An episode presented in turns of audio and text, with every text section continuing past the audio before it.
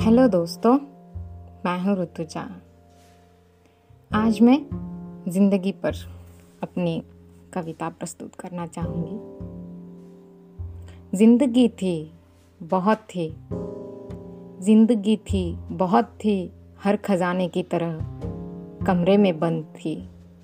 मेरी थी, ना जाने तेरी भी थी, हर बार जो कयामत लगे, वो अनजान कहानी थी। हर बार जो कयामत लगे, वो अनजान कहानी थी।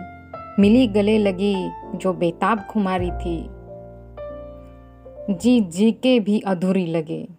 जो जी जी के भी अधूरी लगे, वो एक ही ज़िंदगी थी।